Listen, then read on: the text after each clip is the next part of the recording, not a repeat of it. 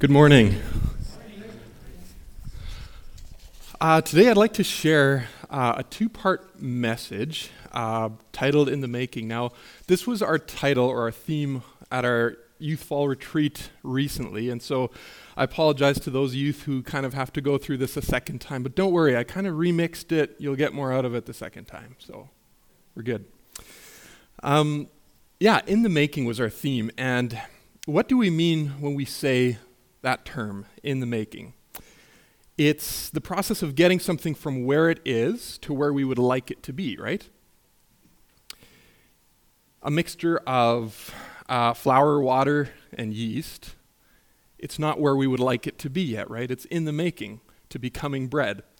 Um, if you're following a car that has that little green sticker with an N on it in the back, you know that this driver is in the making abrupt maneuvers may occur. Um, they're not yet a fully licensed driver, but they're in the making, right? If you have a garden and you plant a bunch of seeds, you don't have uh, a garden full of veggies and fruit that's ready to go. You gotta wait, it's in the making. And so it is with most things in our life. Most goals require some kind of a process, right? And these processes usually require hard work and patience if your goal is to make uh, a delicious meal, for example, that takes some work and patience. Um, marriages and relationships, those require work and patience, right? If you want to make money, just go ask mom and dad. No, right? You got to work and practice patience. And the truth is, we ourselves, as individuals, are also constantly in a process of being in the making. And if we're all works in progress, doesn't that mean that we're moving towards something? This totally makes sense when we can see uh, real, tangible results. Uh, it makes sense when you get your driver's license, right? You're moving toward getting fully licensed. It makes sense when you're pursuing a degree or graduation or promotion at work or marriage. And we can easily see that we're moving toward a goal in these different examples. But when it comes to who you become, who I become, the work in progress becomes a little bit blurrier, right? Those results are not always so tangible and we can't see them as easily. And that's because God made us really complex, multidimensional beings who are physical and mental and relational and spiritual. And each of those dimensions shape us. And progress is sometimes difficult to measure. So the question is what are we moving toward? Who are we working to become?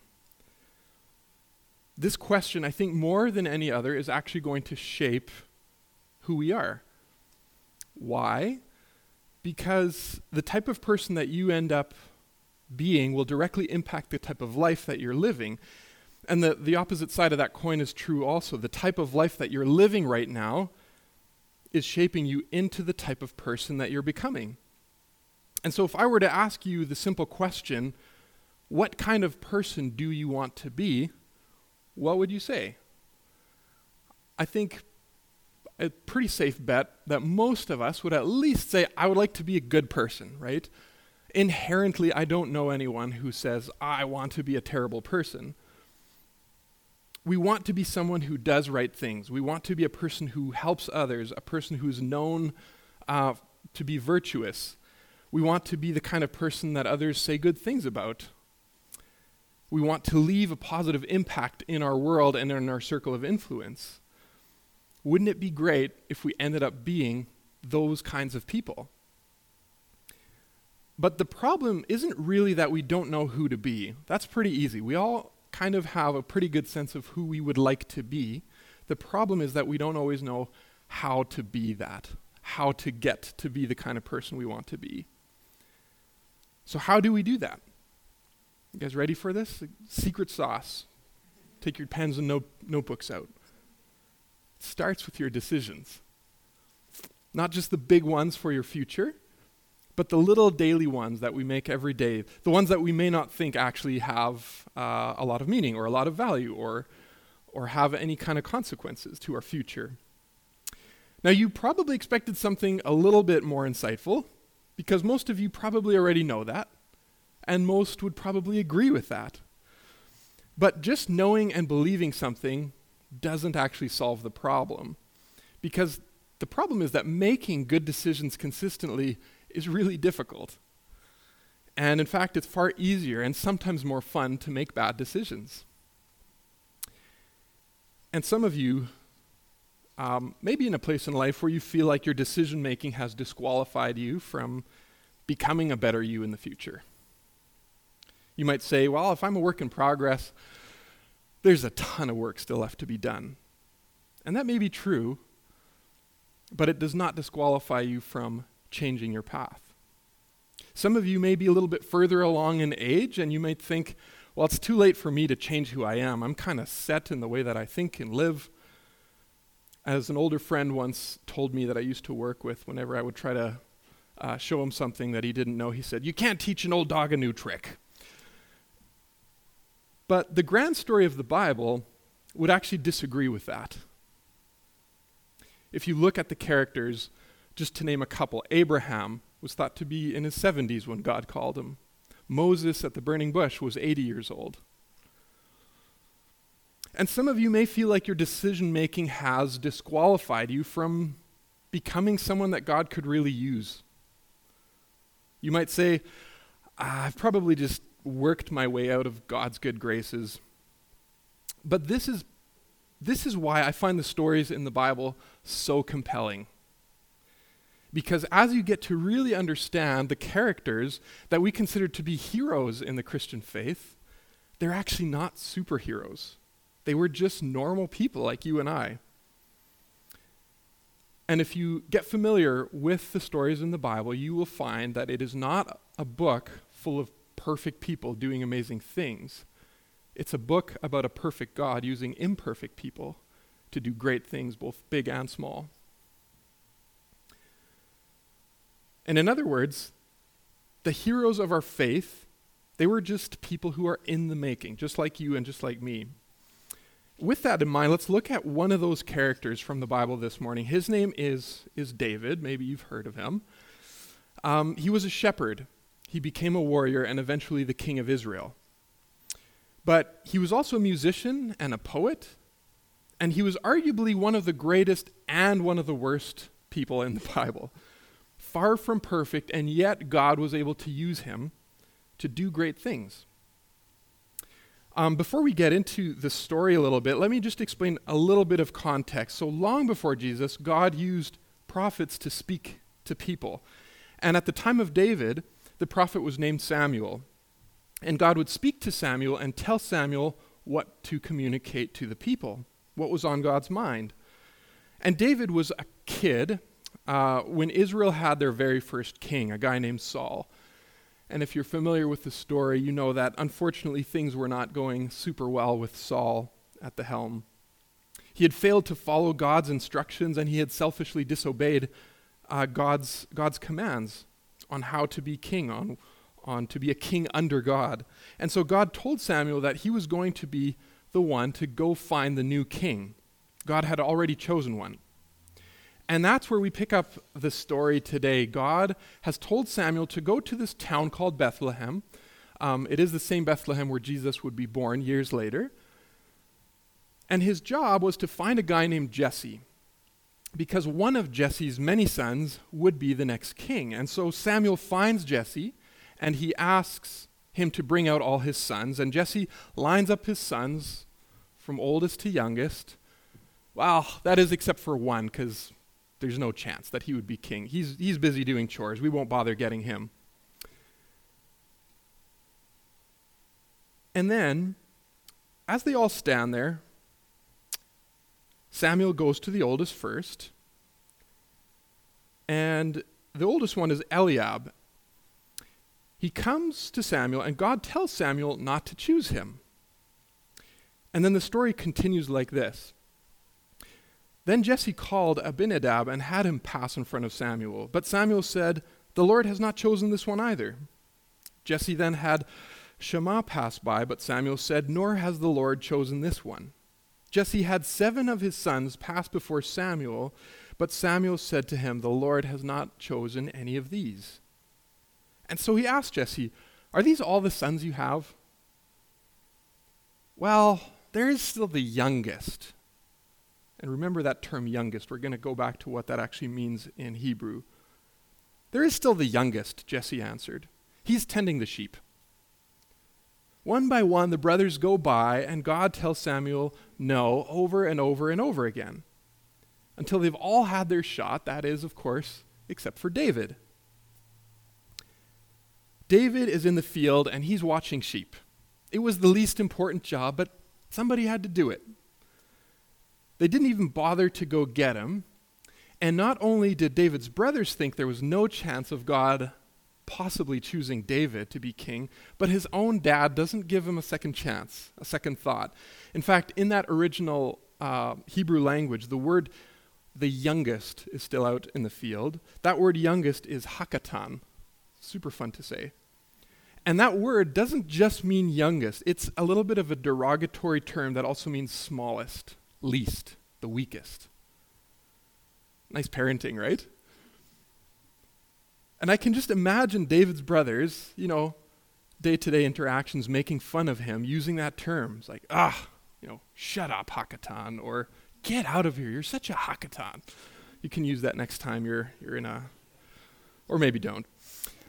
Um, but we can imagine how David, growing up, would feel about himself the one who never measures up, the one who never gets picked, the one who's just never good enough. And maybe you can relate to that feeling. But listen to how Samuel responds. Samuel said, Send for him. We will not sit until he arrives. So he sent for him, and he had him brought in. He was glowing with health and had a fine appearance and handsome features. Then the Lord said, Rise and anoint him. This is the one.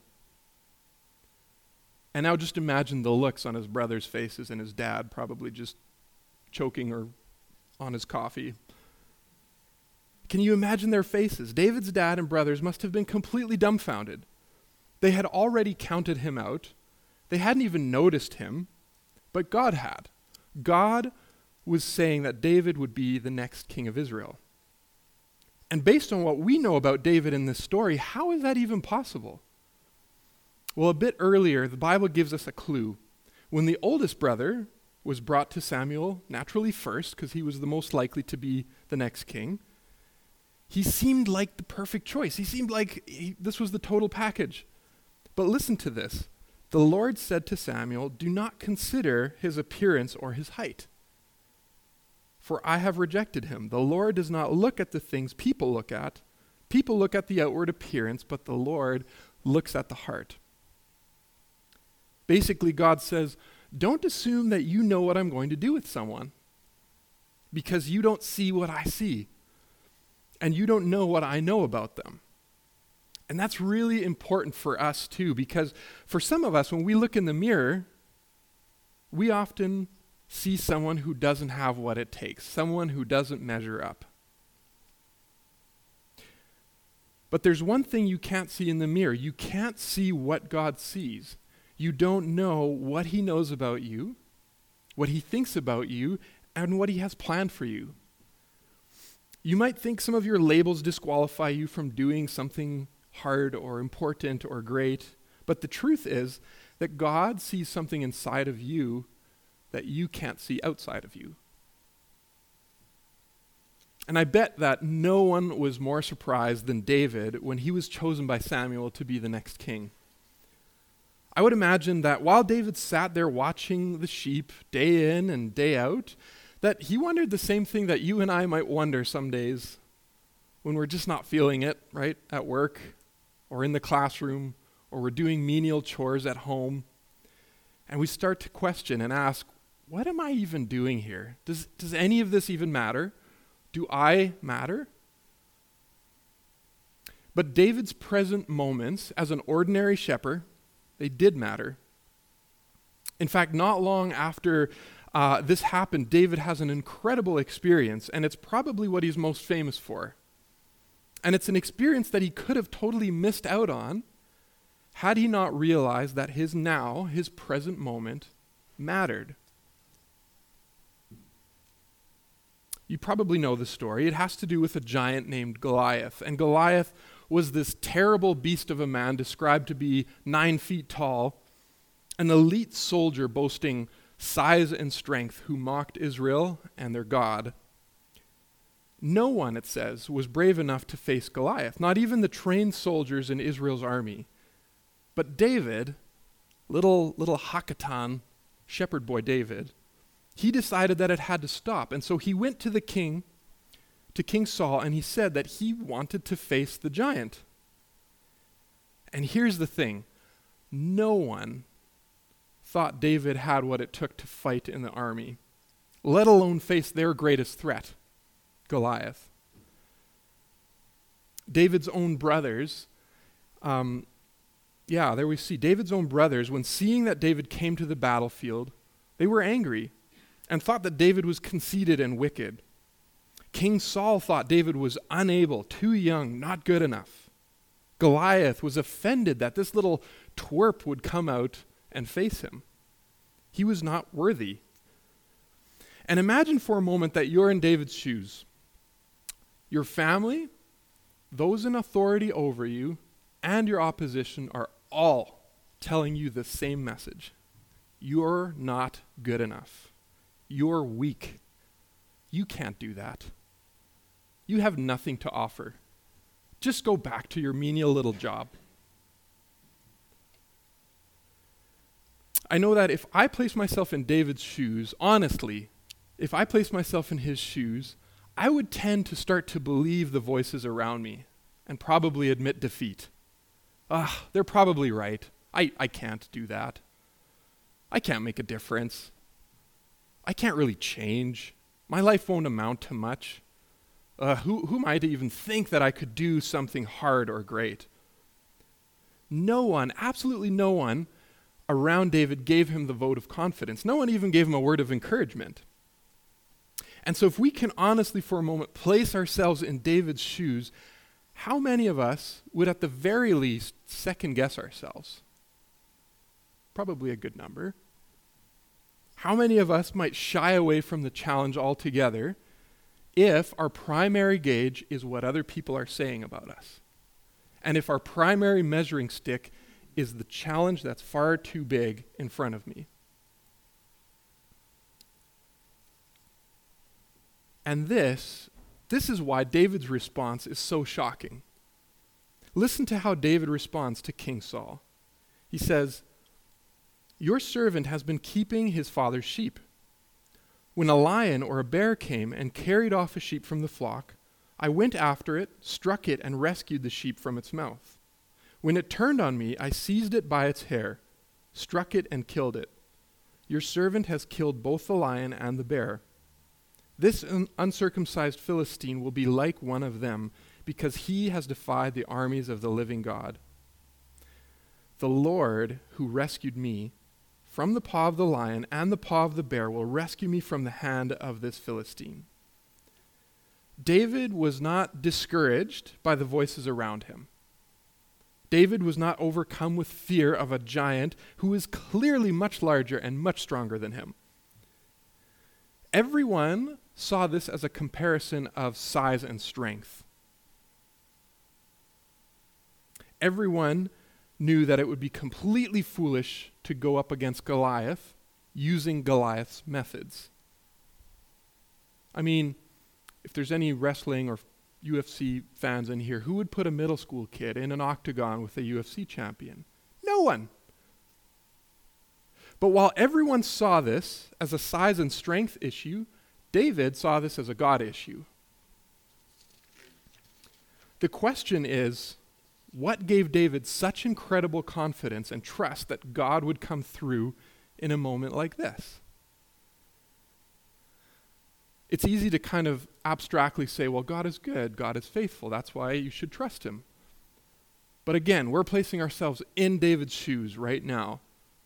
What gave David such incredible confidence in that moment to trust who God is and who God made him to be which seems to be the very opposite of the entire message he's getting.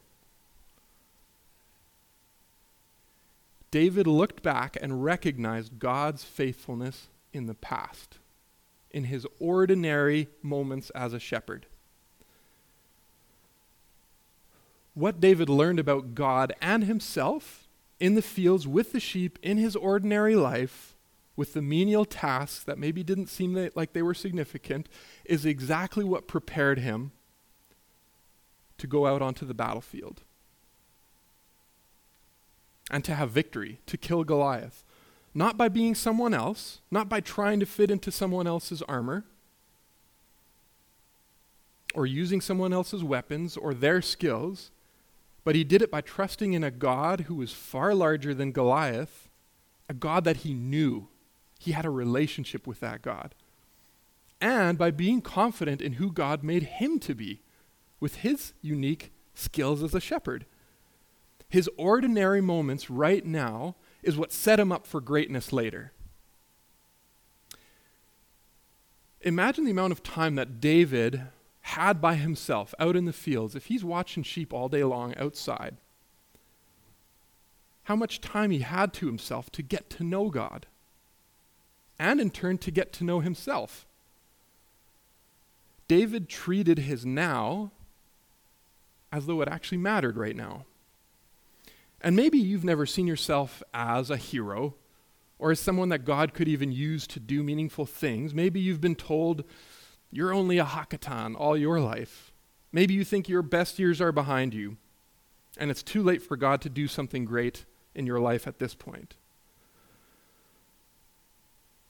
But as you look in the mirror, remember that God sees something in you that you can't see outside of you. And so, what steps can you take to make sure that you're exactly where God wants you to be? I think it's, it's simple. We can start with the same thing that David started, and that is to treat now like it actually matters now.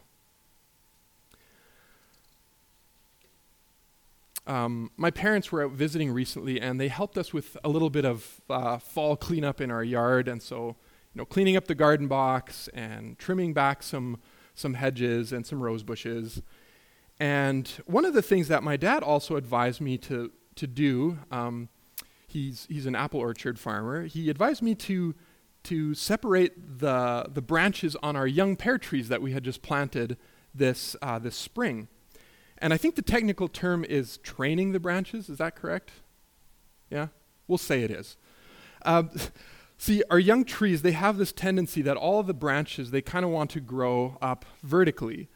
Um, and as the tree grows and matures, it could easily get a little bit too crowded.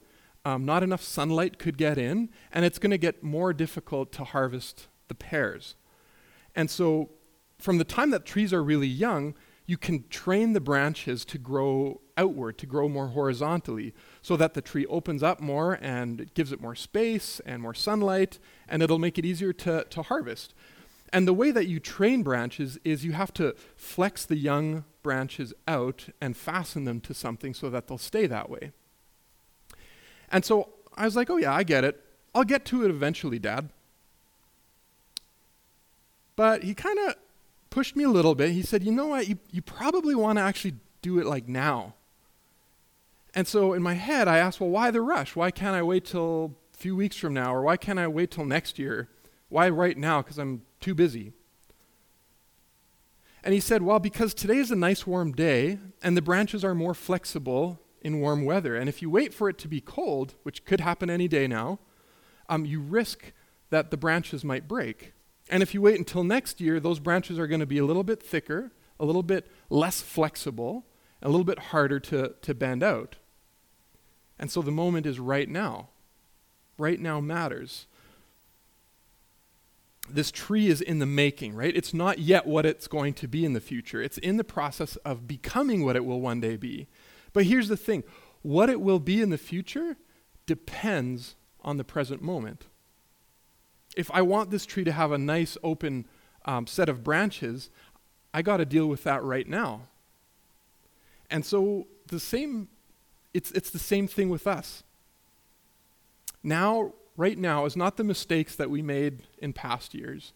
Now is not the off week that we may have just had or the bad decisions we may have made on the weekend. Now is, is right now, this moment,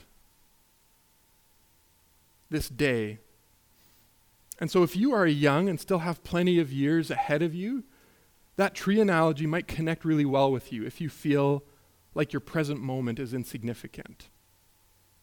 And if you are older in years, you may think you're no longer that young tree. And maybe you think, my time has passed, there's no, no way I can retrain my branches. But I love what C.S. Lewis says to this. This is a quote that actually just popped up on my feed this week, and I loved it. It's by C.S. Lewis. It says, You can't go back and change the beginning, but you can start where you are and change the ending. And so, whether you are 8 or 17 or 30 or 80 years old, we are all a work in progress. We're all in the making. We might not have an idea of what God is already doing in our lives through you and around you, but He is. And so, would we treat now, this day, like it matters? Amen.